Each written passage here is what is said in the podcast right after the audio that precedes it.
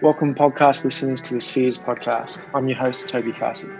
Spheres is a public theology podcast that helps successful people live more philosophically by creating brave spaces of shared meaning.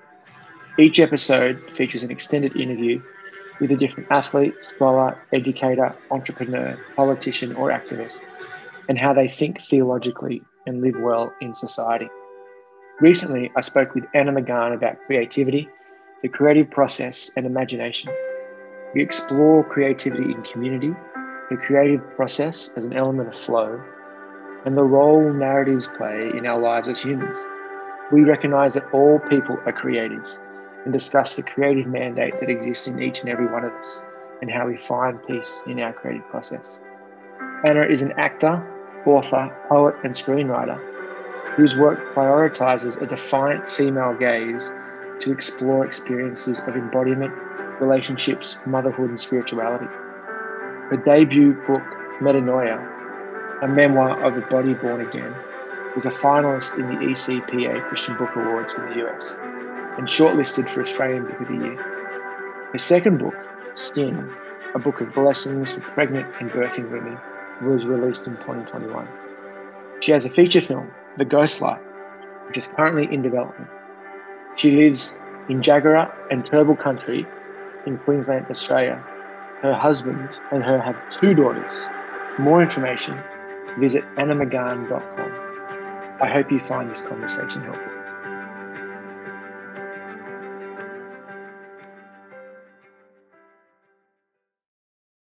Anna, thank you for joining us. I'm intrigued for you as an actor, writer, and creative. What does it mean for you to live philosophically? Oh, I feel like I have a response to the word philosophically that, you know, probably isn't entirely healthy or sound. Um, That's okay. That's okay. because, because I think because, um, too, I've the different conversations I've had with um, people that are pursuing philosophy really intently, mm. I I always wonder. Um, often they're they're agnostic or atheistic or atheists, which I totally respect. But I'm I am fascinated. Like I do get really fascinated by the way um, we pursue essentially the boxes that surround God and not mm. pursue what's inside them. And so I find mm-hmm. like when I think of living philosophically, I'm I'm immediately like, well, to me, there's this absolute integration between living philosophically, theologically, creatively, and within community. Um, they all have to be interwoven. And um, and so when I think of philosophically, I just think, well, mm. I can't claim that. I I love ideas. I love metaphor, um, and that's probably the key. Yeah, for me, it's to live philosophically. I'm like, well, for me, it's actually finding the links between things in my life and applying symbol and metaphor to them. To me, it's really meaningful, and it gives me um, a map, and it gives mm-hmm. me a lot of purpose in the ways that I'm either pursuing to love the people around me or pursuing to love God um, or to, uh, yeah, participate in my craft. Mm-hmm. And so essentially, it sounds like you live with some form of framework when you, uh, as you go about your day, be it intentionally or subconsciously, uh, that there are certain kind of handhold or certain kind of, I guess, reflective tools that you use that uh, kind of help you to live either intentionally or integrate certain things into your life. Would you say that that's the case, or or like is it more of a flow type thing that you just kind of navigate? Very definite rhythms. That there's an obviously there's a flow, and I've had to learn that I think the hard way. In that you can't decide your life is going to be a particular story or your life mm. is going to go a certain way. And maybe when I was younger, I thought that that was the case. Like I was like, I'll live this story, and every choice mm-hmm. I make will then will then turn my life into this, this, this, this, and this. And then you learn that it doesn't work like that. You look at, you observe the story in retrospect. You you only get to experience what God has been writing in you later. So to a degree, I've had to surrender to the flow, but at the Yep. same time, I've learned there are touch points and there are rhythms even in a day. Just, you know, as an artist, as a mother, as a partner to my husband, as, Mhm. um, you know, as a friend, all those things only work together if I'm, I don't know, like fully alive and fully awake. And this is how I guess this is this idea of we have to map ourselves. Um, Yep. And I, I guess yeah, I've I've had to map myself. And so how so how do you know uh, when Anna McGahan is fully alive? Such a good question. Thanks. um, well, I know I can feel it in my body, Mhm. and it's. I think it's something that we all, like, as a society, we're learning that we have to come back to the body. You know, whether it's people in the church or outside of the church, there's this there's this reconciliation with the body that's taking place, and that's definitely been my experience of like, okay, is this, you know, it's that it's that whole idea. I have you. I don't know if you've ever um, heard the guy speak who wrote "The Body Keeps the Score." I am I'm completely forgetting the forgetting the name of the um of the doctor that wrote it, but it is this idea that you know you our bodies know when we're betraying ourselves. Our bodies know when we've got trauma or um, unexpressed emotion. Um, and for me, um, I'm a very emotional person. I'm a very like, yeah, deep feeling person. I can't just get on with it. And so it's very yeah. much this idea like I'm fully alive when, you know, the simple things like eating food and sleeping well, but also when I feel like there's a really lovely balance going on between the professional that I am, um, the nurturer and the mother that I am, and what I have to pour out as a carer, um, and feeling like my kids are seen and you know getting that reflected back where you know like there's where the distance between the love I feel for them and the love they feel is smaller um, yeah. and you know and and also feeling like I'm able to be present to the people that need me or the people that I need. Um, and I feel like there's a point, there's like a beautiful point of flow, might be the right word, um, or just of freedom when those things line up, I think. And I'm rambling about it, but yeah, there's. I've had a few experiences, and you know, sometimes it happens when you wake up like. So I've just been in a season of writing. Um. I've had a film that I've been, you know, I'm on a deadline to write, and it's a huge sort of, it's been a huge career goal, I guess I'd have to say. Mm. Like it's been an, an amazing opportunity and one I've had to steward really well Mm. because I've worked for many, many years to get that sort of space. So the last three months I've been under contract um, to write a film and at the same time have sort of been in the space of caring for children and moving house and being in a grief season and all these things. And it's been this juggle, I suppose. And I, it's taken me a few weeks, months to realize that there's a sweet spot.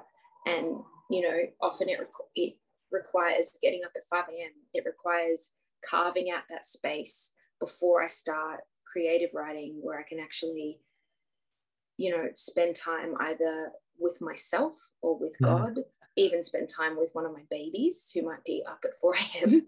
um, and actually, you know, it's like tend to that garden and doing that then clears something out of the way so that when I sit down at the computer to actually create a new world, which is what screenwriting is, my world, it's not, I'm coming from a place of peace in my world instead of disruption.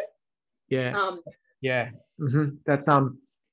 This entire time, I've been contemplating how uh, Kelly and I, Kelly, my wife, and I have uh, looked to always move in peace and joy, mm, and it comes out of Romans 14, 17, where Paul writes, you know, we need to move in righteousness, peace and joy, and so peace and joy then become as a visual like the railroad tracks in which we move. That, that doesn't mean that the work isn't hard. And it doesn't mean that the work doesn't, uh, you know, take something from you because you can still have joy and it be like labor. Totally. Um, and costly. Yes. Totally and, costly. And so I'm really thankful you use the word peace because it, um, and then to link it back to like the body is that, you know, sh- shalom in the Old Testament is this holistic notion of peace, which is peace not only with my neighbor and with God, but with the context I live in, but peace with myself. Yes. So, and so then this fourfold piece of peace with God, peace with my neighbor, peace with my context, and peace with myself then becomes this this movement, this flow, yeah. which uh, I hear you allude to. What is that like being a creative? How do you cultivate that space to move in, and I don't want to be token here, like to move in a healthy way, but to move in, move in a way that allows you to cultivate your creative process as well as remain cognizant of the things going on around you.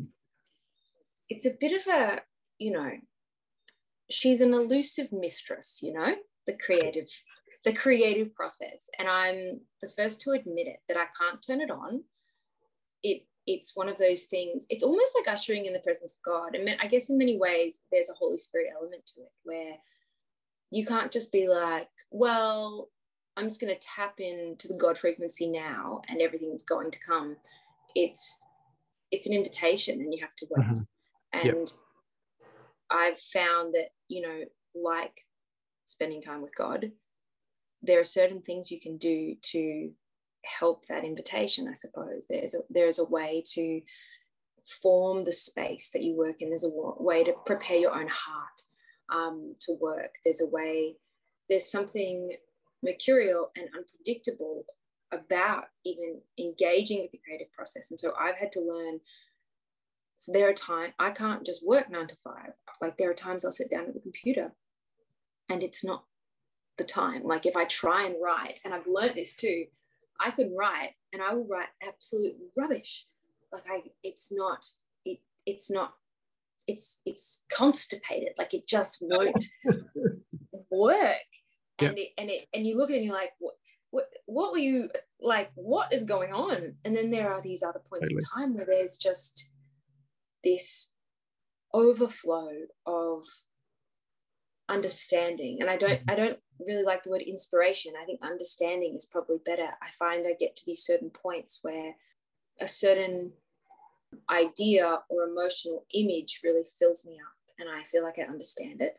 And then i feel like i have the capability to write about it. And it's the only tool i have. Some people have the ability to do it um, you know with pen uh, pen and paper and, and drawing. Some people have the ability to communicated in their work in in policy in education and all these different things you know they've got mm-hmm. teaching gifts all this stuff but for me it's i have to write about it what i tend to do is when i when those moments come i really honor them and yeah. I, and again similar if if god's in the room you you stop what you're doing and you honor yeah. it you go actually like things have to shift because holy spirit's here and it's different yeah um and I, I do, you know, and I think some people would find this a, a strange thought, but I know that artists probably do get it that the creative process does feel very much God led.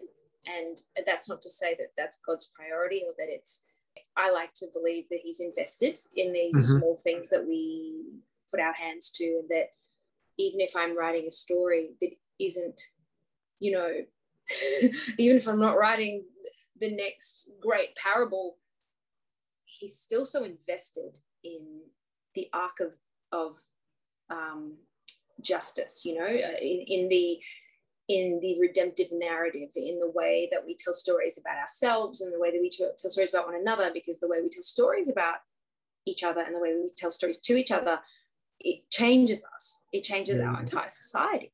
Um, so I feel very connected and proud of being able to participate in that work. And it's taken me some time to reach that point because I think earlier in my career, possibly when I was mostly just acting, I felt it felt indulgent. It felt silly. Mm. It, I lifted ministry as up as the, the ultimate goal. I was like, well, one day I'll do, I'll finish seminary and I'll, I'll do ministry. And you know, the most important thing is ministering to artists. It's not making art.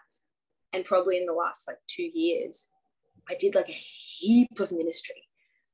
And don't get me wrong, I actually really enjoyed it.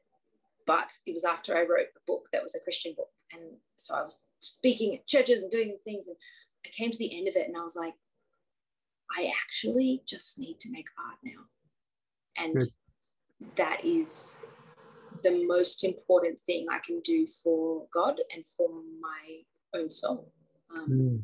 Is and I've really, I really made a deal with myself to say no to a lot of things that came up, and unless it felt right, like for example, speaking with you, I'm like, this feels really right, and just going, I it's actually more important that I re-enter. I hate this word, but you know, secular secular artistry. I, I need to serve and give to that part of the industry and and rediscover what I could possibly give as an artist in Christ in mm. you know in that way um, and so a lot of my to answer your original question about sort of flow and that creative process, I I'm at a, a real point of just entrusting that if I can invite God at every stage, at every millisecond of like, okay, you know, it's 10 p.m. at night and I probably should be going to bed, but I feel like I've got to write right now because I feel like God and I have something that we need to talk about.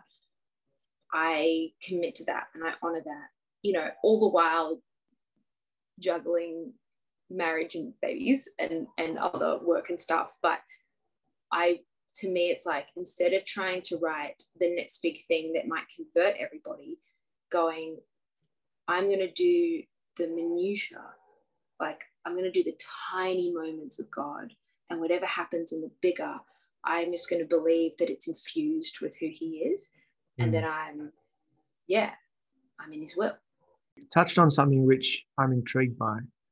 Is there a sacred secular divide or in creativity and in your art as an actor writer producer is everything sacred or is there space where something is explicitly secular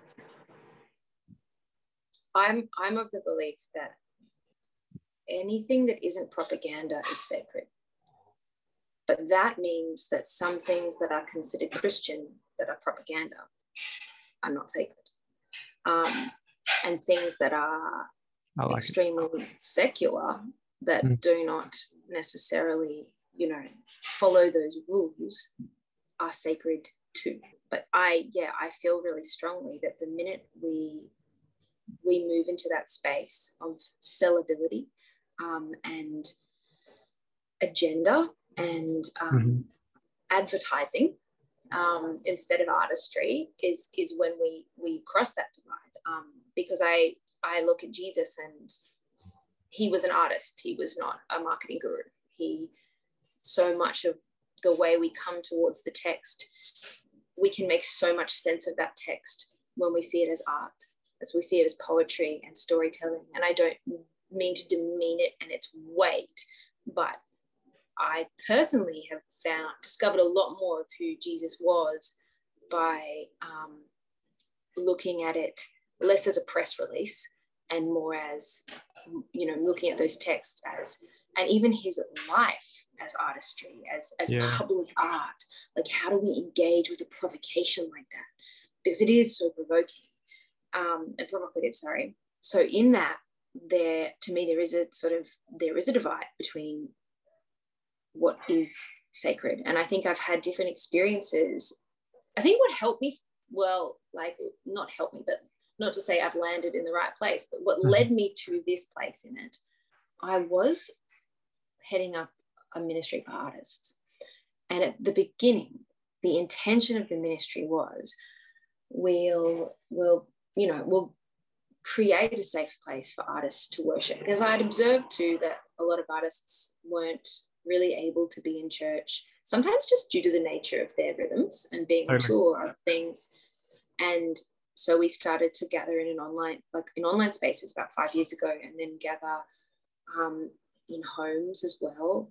And, you know, people were really hungry. And so it grew quite quickly. And, you know, I got really excited and was like, this is, you know, this is where we're moving towards. We need to empower artists. And I was like, and then get the artists back in the church, and then we'll, we'll get the artists on fire and we'll do this thing. And what was so fascinating is that at the beginning, a lot of professional artists were in those spaces and they felt seen and they felt really safe. Then as it grew, and it grew out of living rooms, for example, we couldn't fit in the living rooms, so we moved to a church building.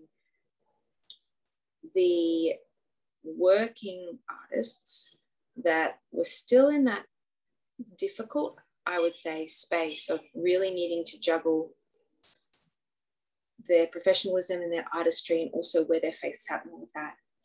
They withdrew.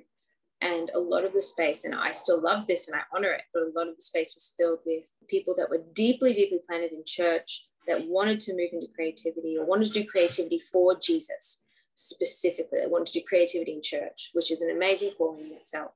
But it wasn't the initial reason that I'd um, created that group. And it started to become very, how do I put this? It was, it was all church. So instead of us then moving out into the world to mm.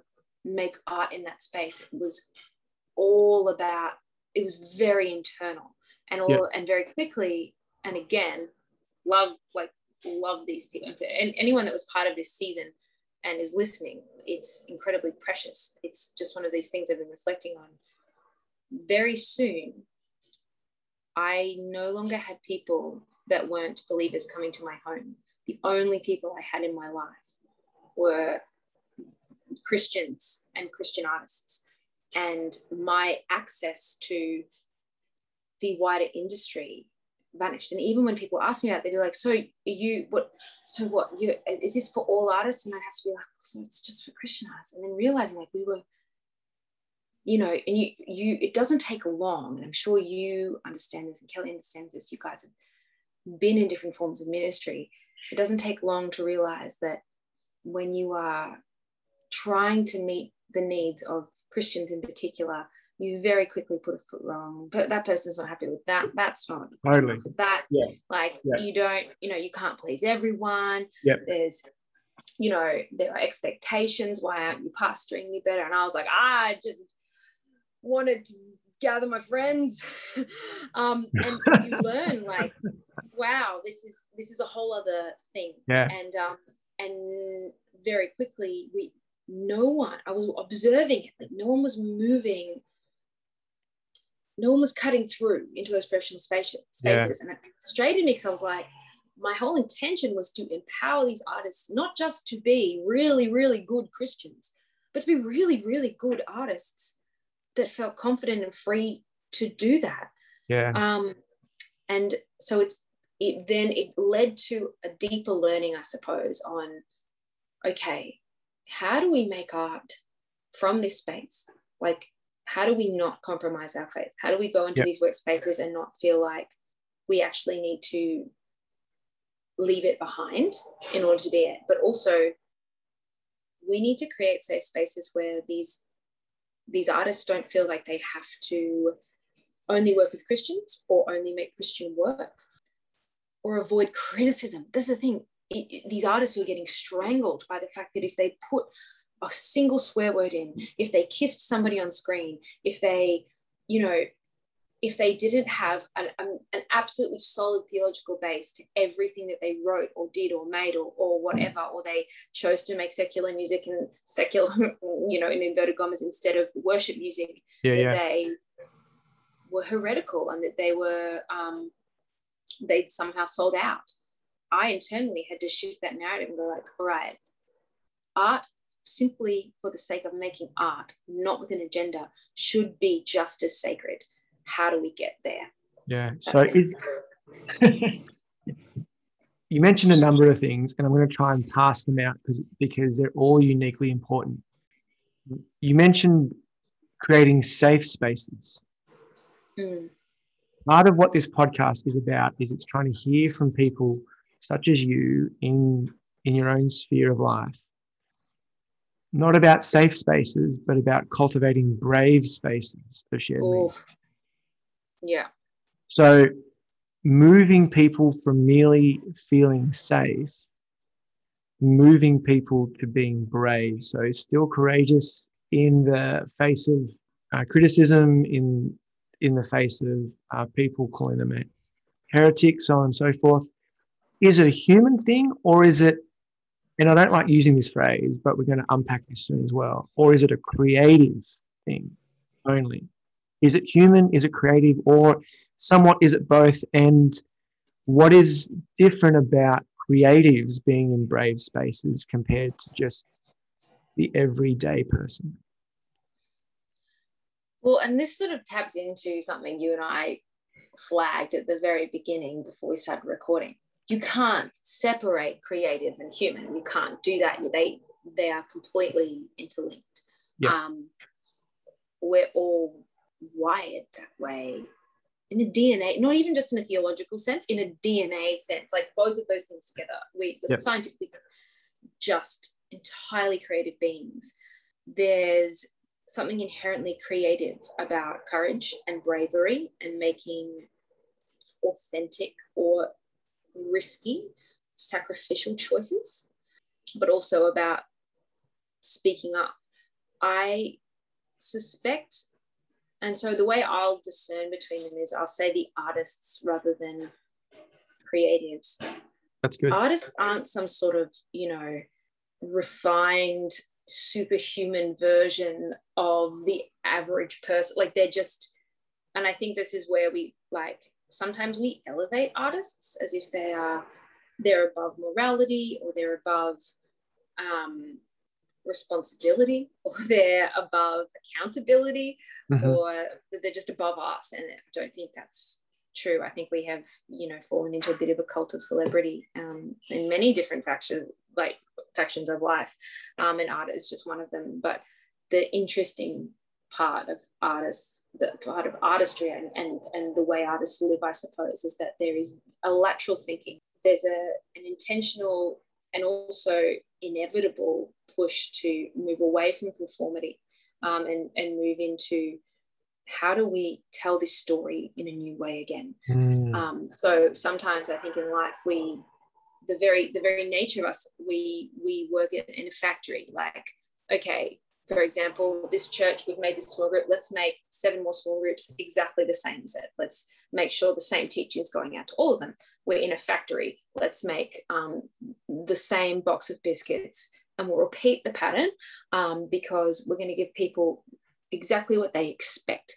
Whereas I think in art, you're doing the, you're like, well, how can I give you something that you don't expect? How can I give you this piece of information or this emotion or this experience in a way that you haven't had it before? Mm-hmm. And we, as a society, we, re- we, art should not be, in my opinion, you know, the lofty sort of when you've got a you know a BA and a, a, a BFA um, Bachelor of Fine Art, then you can understand it. Like art is watching whatever is on television. Art is what we see when we walk down the street. It's the architecture. It's even the advertising sometimes. Yep. You know, it's we're entire we're engaged with it all the time, and we participate in it. We we rewrite our own stories due to art. So artists are really like rather than being lifted, they're sort of on the ground doing some of that work of like where are we going as a society? How are we understanding ourselves? What are we um, doing? And i would argue when you don't have brave spaces when you don't have brave artists you end up with advertising. Yeah you wow. end up with artists that have sold out. Um, you end up with reality television um, which can not don't get me wrong can be really creative can be really provocative and interesting but often is just a replication. It's the same like when you think about massive movie studios, they now will often just make a film, they will remake old films. They will remake The Lion King mm-hmm. um, because they know it will sell. Um, they make a, a sequel of a film they know because they know it will sell they invest in a particular recording artist because they know that person will sell and i think what is really brave is when we actually put our time and our energy into something that we do not know whether or not it will sell or whether it will succeed. We just know it's true or that it's beautiful. That's a really risky place for us as artists because we need to eat.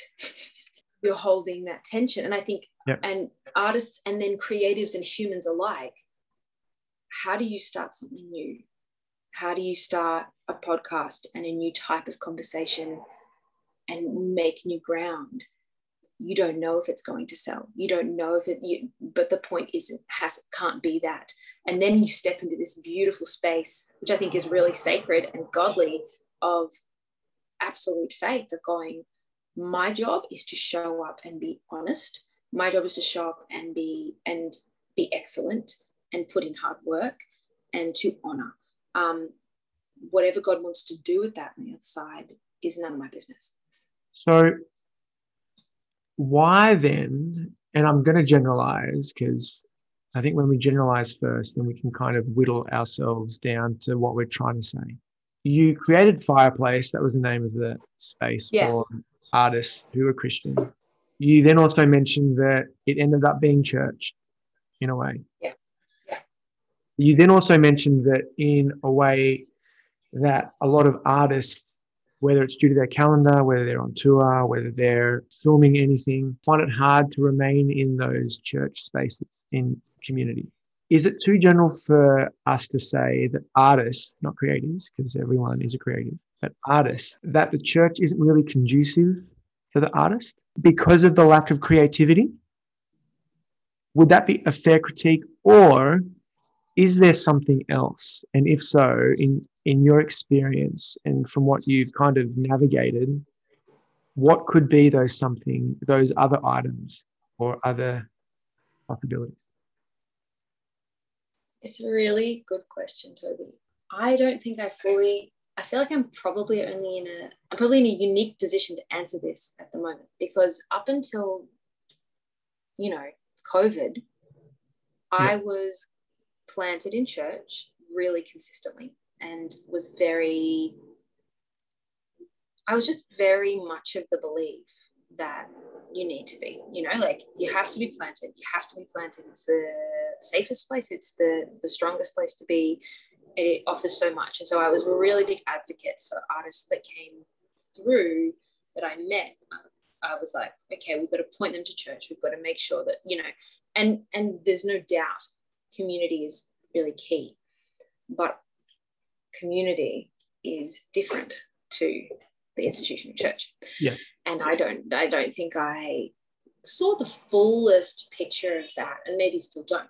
But I used to think that the reason that they, you know, and, I remember being asked this question um, by a, a, Sydney Anglican minister, and he was he was like, "How? What can we do?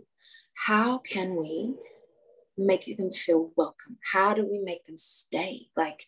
And a lot of artists were like, "Oh, I just don't want you to use me. I don't want you to just make me do the Easter show or the." And, and I I get that. Although I actually think that some churches, and you know, for example, Hillsong, utilizes its artists, activates and empowers its artists in a very particular way that is fantastic for them.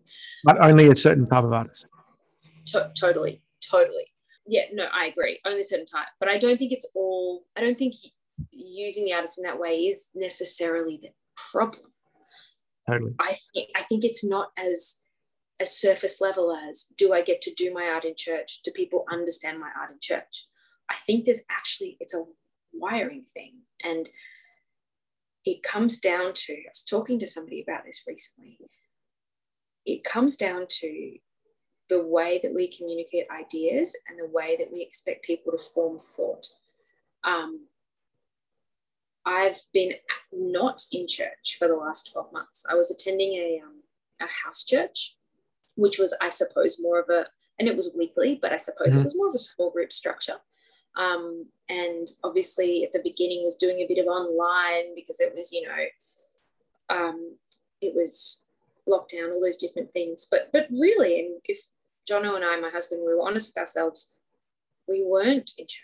Um, we had two very young children. I just had a ba- I had a baby the first day of lockdown. Wow. Um, so I was like in this sense of it was a very particular kind of isolation, I suppose you could say. It was really positive in a lot of ways. And then when we started to sort of try and work our way back into more structured institutional church gatherings, what I observed was it wasn't that they lacked creativity in regards to getting actors and musicians and other people up on the stage. That's not actually the desire. It was that the way that thoughts were formed, the way that teaching was given, the way that even the structure of the service was, it was it was that idea to use that metaphor, I guess again of the of the factory. It was we're going to do this the same way. There's no flexibility if you don't agree with what is being said up the front, there's no flexibility. There's objective truth. Yep. And there's objective sin and there's objective this. And it's not that all artists are liberal progressives that require a complete deconstruction. That's actually not the case at all. Some of the most conservative or, you know, deeply um, committed sort of conservative believers I know are artists as well it's allowing for a creativity and a um, flexibility in how we provoke thought, how we provoke reflection on the Word of God, how we gather. Like even as a parent, church started, church became impossible unless I wanted to do things in, in a very particular way. I didn't actually have the freedom to attend and to hear and to worship in those in, in those ways. And so what I realized is that the way that as we were moving as a family was as a family of artists, because my husband and I are both artists and our, you know, kids are just gonna be raised in an environment. You know, the very nature of that thinking is you find your way through in a creative way. So we found different weird ways to worship. We found the right rhythms in which we could worship in the way that our family required. We we also we needed to find, I suppose, what you could call that brave place where it goes, Am I allowed to worship in this way, or pray in this way, or read the word in this way if no one has told me this is what you're allowed to do, or rather, this is what we would like you to do A, B, C, and D? It's not a rebellion, it's a creative, troubleshooting, problem solving way through relationship with God. And in when I look back now at a lot of the artists that I saw not planted in church, that was, I think, more of what they were missing and, and why they needed to retreat was they couldn't just believe, they couldn't just be spoon fed and told, yeah. this is what you need to believe. They yeah. needed to have freedom and flexibility to creatively make their way through the word and be empowered to do so doesn't mean they shouldn't be led because I think leadership's different to that. Yeah. that would be my thought on it. Yeah. And it seems like what you're saying is that artists in this case couldn't show up fully. Totally. As their full selves. Yeah. And so they were used to. Um, was that same idea of like you can show up, but the whole point of you showing up is you changing. Like yes. you can show up with all your stuff, and the assumption is that it's sin, but it's not always sin. It's eccentricities or, yeah. you know, um, or different types of processes. Yeah, yeah, or different types of clothing. And the idea is, ah, you know, like we tick, tick, tick, we accept you because that's what Jesus would do, but we don't. Yeah, um, because the nature of church, essentially a conforming community, doesn't allow for brave spaces of creativity. Mm-hmm. And the way that the cadence kind of moves in, you know, when we talk about church, we're actually really talking about a service. We're not really talking about a community. Fully. Um, yeah. If, you know, just to be explicit, is that it moves away from what we see in even what you might are doing now in this wrestle, creatively navigate complex spaces to go, actually, how do I show up fully? Yes. What do I need to contribute? Yeah how do I need to be generous? But also, what do I need to give up? Yeah. It then kind of has us move to like what's what's like really funny is that we we aren't even up to question two yet. So um, I'm going to pre- I'm going to preempt this Anna by saying that I'm looking forward to having you back on the podcast to talk about other things because I'm intrigued by your space and your experience as an artist, being in front of and behind the camera, being a writer, being on stage, but also being a Christian.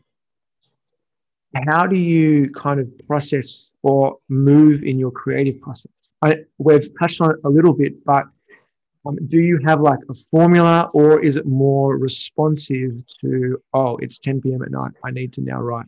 Could you unpack Anna McGahan's creative process? Totally. It's it's a hot mess. It's not. Um, it's it's it's, it's a bit wild though. It um, I have developed a creative process. I think that is a lot deeper since I became a believer. I became a believer, well, maybe nine years ago now, mm-hmm. and before that, my creativity was quite um, reactive. It was quite uh, aggressive, I suppose, in many ways. Like it was angry, um, mm-hmm. and it was, it was almost a weapon, um, and not always in a in a violent sense. It was just I, I, I brandished it. You know, I was like, okay, I'm yep. gonna use this thing to get my way through, and and I'll I'll do what it takes. Um, and even if it costs me my peace, even if it costs me my dignity, even if it, you know, and there was a real pressure on it to always win, always be really good. Now I'm I'm I haven't fully lost that. I do I do like to win. I do like to make good work. Like I'm not gonna I can't pretend I'm some saint that I'm not. I still have like I'm a, an Enneagram four wing three, and the three is strong in this one. I'm a but, three. I'm a yeah, three. you know it. Yeah. You know it. And so it's not all bad. But I had to learn how to fail. And I remember, you know what? I remember, and this is part of this answer, I promise you. This is actually a lot of part of my process. But I remember having a conversation with you once when we were both living in America. And you turned to me and you said, Anna, everything you sort of reflect on, the way you talk about your life and about God, it's always, it's always victorious. And at the time I was like, why are you frowning? This is a compliment. This is a great thing. And you weren't like frowning at me. You weren't criticizing me. You just made this reflection. And it I've reflected on that, Toby, for years. Really? Because yes, where were we? Where were we? We were at your house at Fuller Seminary. Yep. Okay. And we just had church, and I was probably telling you another testimony of how I'd been healed, or and I, you know, I at the time where I was at life, I the shoulder of like yeah, the shoulder, like I experienced all these miracles, and I really believe in miracles. I really do, and I still do. But my, you know, you have to go through those different seasons. That was my miracle season and then you have lost seasons too. You have seasons where the miracle doesn't happen and you have to mm-hmm. rewrite it all, right? And I remember at the time being like, of course it's victorious because I look for the positive and I know that God is good and God will always be good to me and God will always give me my testimony and I'm going to write all about my testimony. It took me a while of real, like actually quite a while to get to a point of going, yeah, victory is not the only thing, is it? Like that's actually not the only goal. And when it comes to living and worshiping, but also when it comes to making, process is so essential and lamentation is so essential and actually being broken is so essential and so i i i focus on my writing work as a creative mm-hmm. process because those things are a little different but that has really evolved over time, I suppose. Whereas mm. at the beginning, there was always this focus on I will write something that's either solely for the glory of God or is going to sell, sell, sell, sell, sell in an industry setting. And boom, you know, we've made it.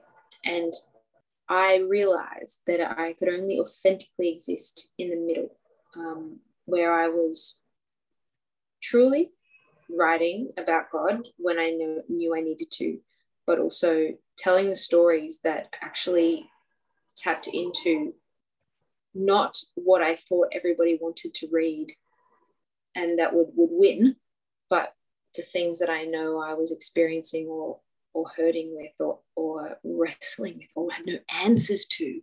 And actually the, the question marks were way more interesting. And so I I used to wait until I'd landed on a victory to write about things. And I now I now know to start writing when I have a question. And so often it will come, it'll like, I have to admit, I still like, I hear the voice of God sometimes quite clearly. And so when I do have a moment with him and he sort of sometimes he's very directional with me and, and will essentially invite me into writing about a particular topic. And often I will start at that place and go, I don't think I want to write about that. I don't, not, that seems a bit too painful. Um, well, that seems a little bit, you know, when I wrote Metanoia, it was a direct invitation from the Lord. And at the time, I was really keen to do it. Like, I was like, well, what an honor. I'm going to write my testimony. What a great time. And it was the most excruciating, painful, and healing experience. Like, it was like being invited to go to war and you had and you're like great it's a party and you yeah. rock up and you're like oh wow mm-hmm. i you really were just asking me to heal and reconcile with people and yeah wow um, and so when he does invite me it's not always i don't always now i know like i don't i know it's not always this sort of like oh off we go great another it, it's this sort of provocation from the lord again to go like go to that that room hurts so i would like you to go into it and i feel like that's part of the call and that's part of the the joy and the burden of being given a um, a platform or an opportunity or a or even even just the gift of time to do something like write is yeah. going where I have to show up honestly. Um, so w- when it comes to my process, I I carve out time really intentionally, unless I, unless I'm on the run and I just have to like write notes down quickly because they go from my mind really quickly. I don't yep. obtain things.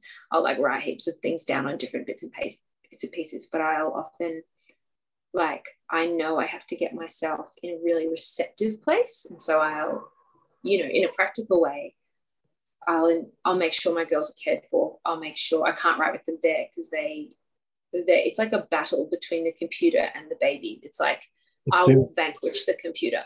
Um, yep. they just they just they come in, they like beat the door down. They're like, I'll get it. So I organize them somewhere and I make tea and I like light the space. It has to be lit and mm-hmm. I have it has it's almost like prayer. Like I have to come to this space, and then I usually write by hand um, because that's how God can really like talk to me. And usually I'll talk to Him about it first. I'll be like, "What? Do you, what? Like?"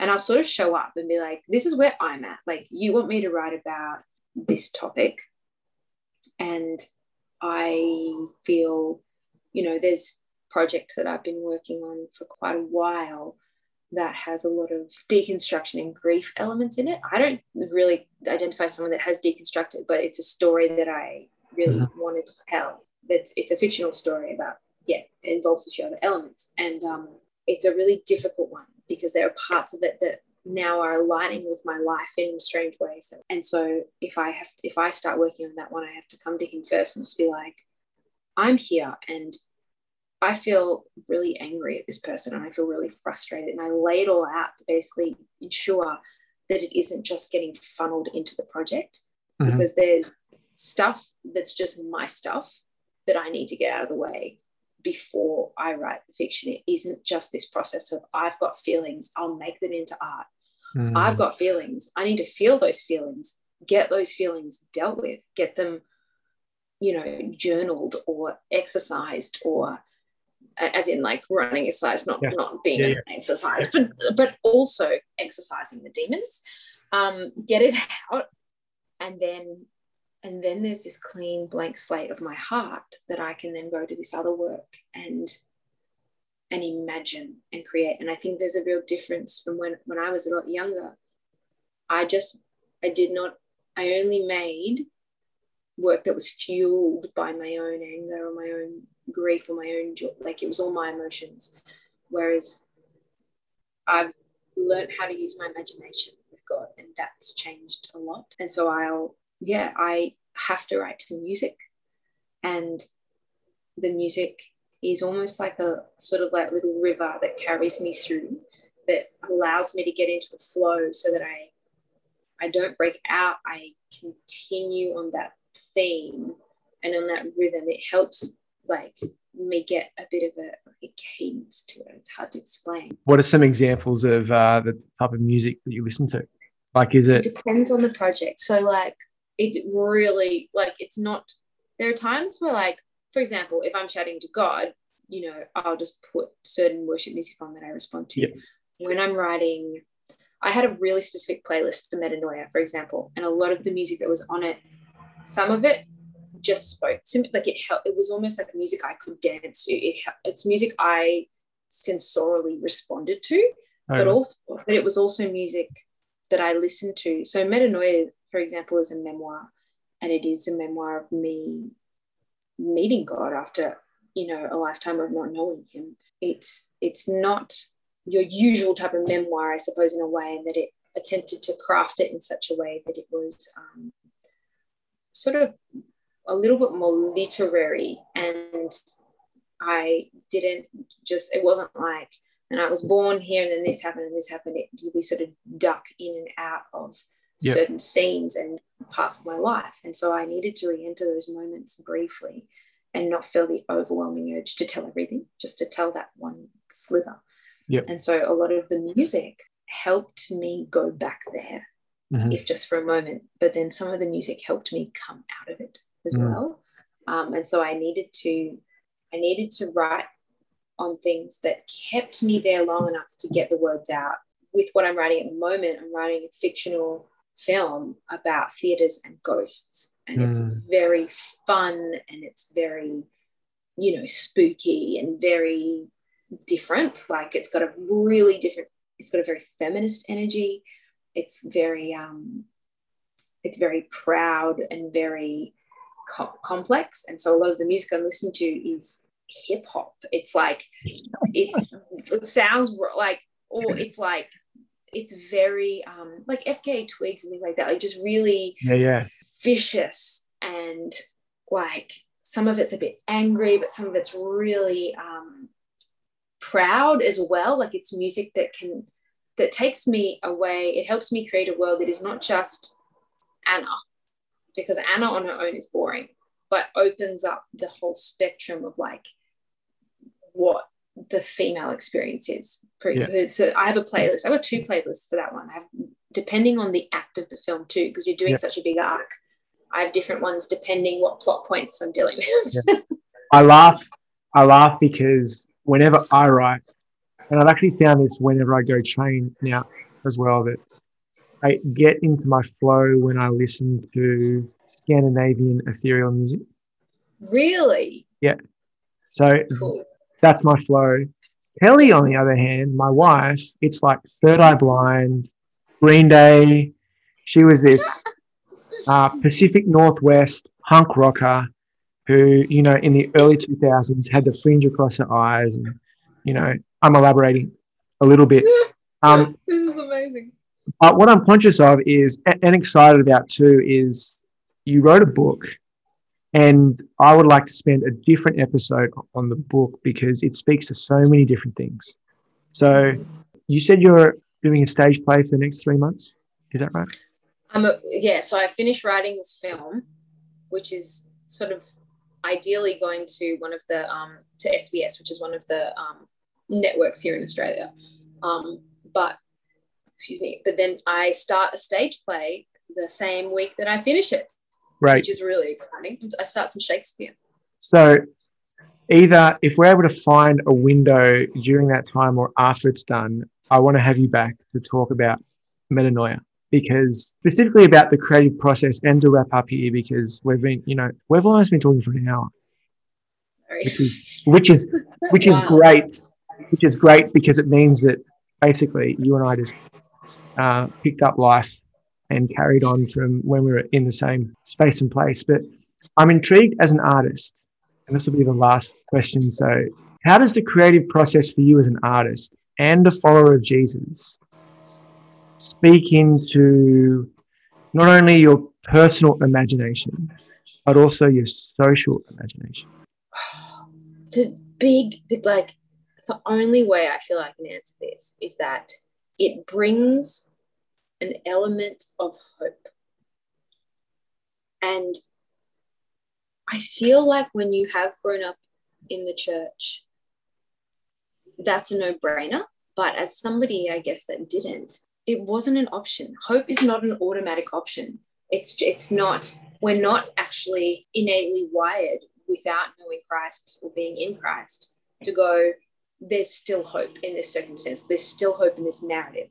And I don't mean like blindly hoping that you'll get the role or blindly hoping that yeah the the story will get picked up by the thing it's like the very way I construct narrative now, and the way that I've decided to tell story, or I feel like inclined to tell story, leaving it in devastation is just not an option. Because and and it's not just hope, it's justice too, right? We are compelled by the hope of justice, the hope of glory, all of these mm-hmm. elements that the gospel offer us as the final word has been spoken and it's good. And that really shifts the way, if you pivot a story around tragedy, you tell that story again and again and again. People live at that story because they expect that story again and again mm-hmm. and again. You don't see change. You see the same stories getting told. You see them getting lived. Um, you see them getting perpetrated once mm-hmm. more. Um, it's not that people that are being victimized are choosing to be victimized. People are choosing to perpetrate oppression again and again and again. But there's so much power, prophetic power, but just like straight up creative power. And maybe they're very similar things um, to rewrite that and to, mm-hmm. it's, it's the escape route. And I think it's changed the way I see everything socially. It's changed the way that I that I engage in my relationships with my family, relationships with my partner, with my children, going, okay, where where is the justice? Where is the hope? How does this and not just how can I change this arc, but where can I recognize God doing small things that eventually one day I'll look back and I'll see that arc changed? Um, there's this amazing story, and I'm going to possibly butcher this. So whoever knows of this story, please bear with me, and I'll try and repeat it from my from my friends that shared it with me. This is yep. um, from an essay that was written by my friend Claudia Ware. In the introduction of relating narratives, Cavarero calls upon Karen Blixen's memoir Out of Africa to illustrate an idea. Blixen tells the story of a man who, upon hearing a noise, goes out into the night. Running up and down in the darkness, he finally uncovers the source of the commotion, fixes it, and returns to bed. When morning comes, he looks out the window, discovering that his movements in the night have traced the image of a stork. This fable is a metaphor for storytelling, for its ability to look upon disparate events and create unity and meaning.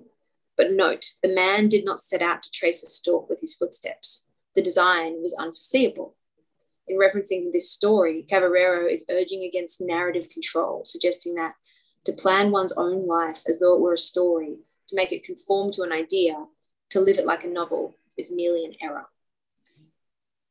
And I feel mm. so resonant with that. Yeah. Because I think I've fallen into the trap before. But now there's a freedom and an invitation of going, I cannot, I cannot know what's being created as I run around in the darkness, and I mm-hmm. am running around in the darkness. I'm not the author.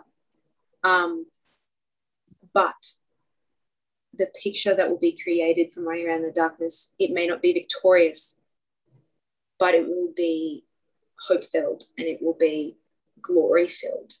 Um, and I think that that's a very, very important part of creative Christian artistic process is that we have to sit in that space as my life is art that I'm not creating, but mm. I can take those lessons into what I put my hands to and I can impart I can impart new ways of looking at story to the world around me. That's good. And I am looking forward to part two, whenever that is, but it will be soon. And thank you for your time. It's great. thank you so much, Toby.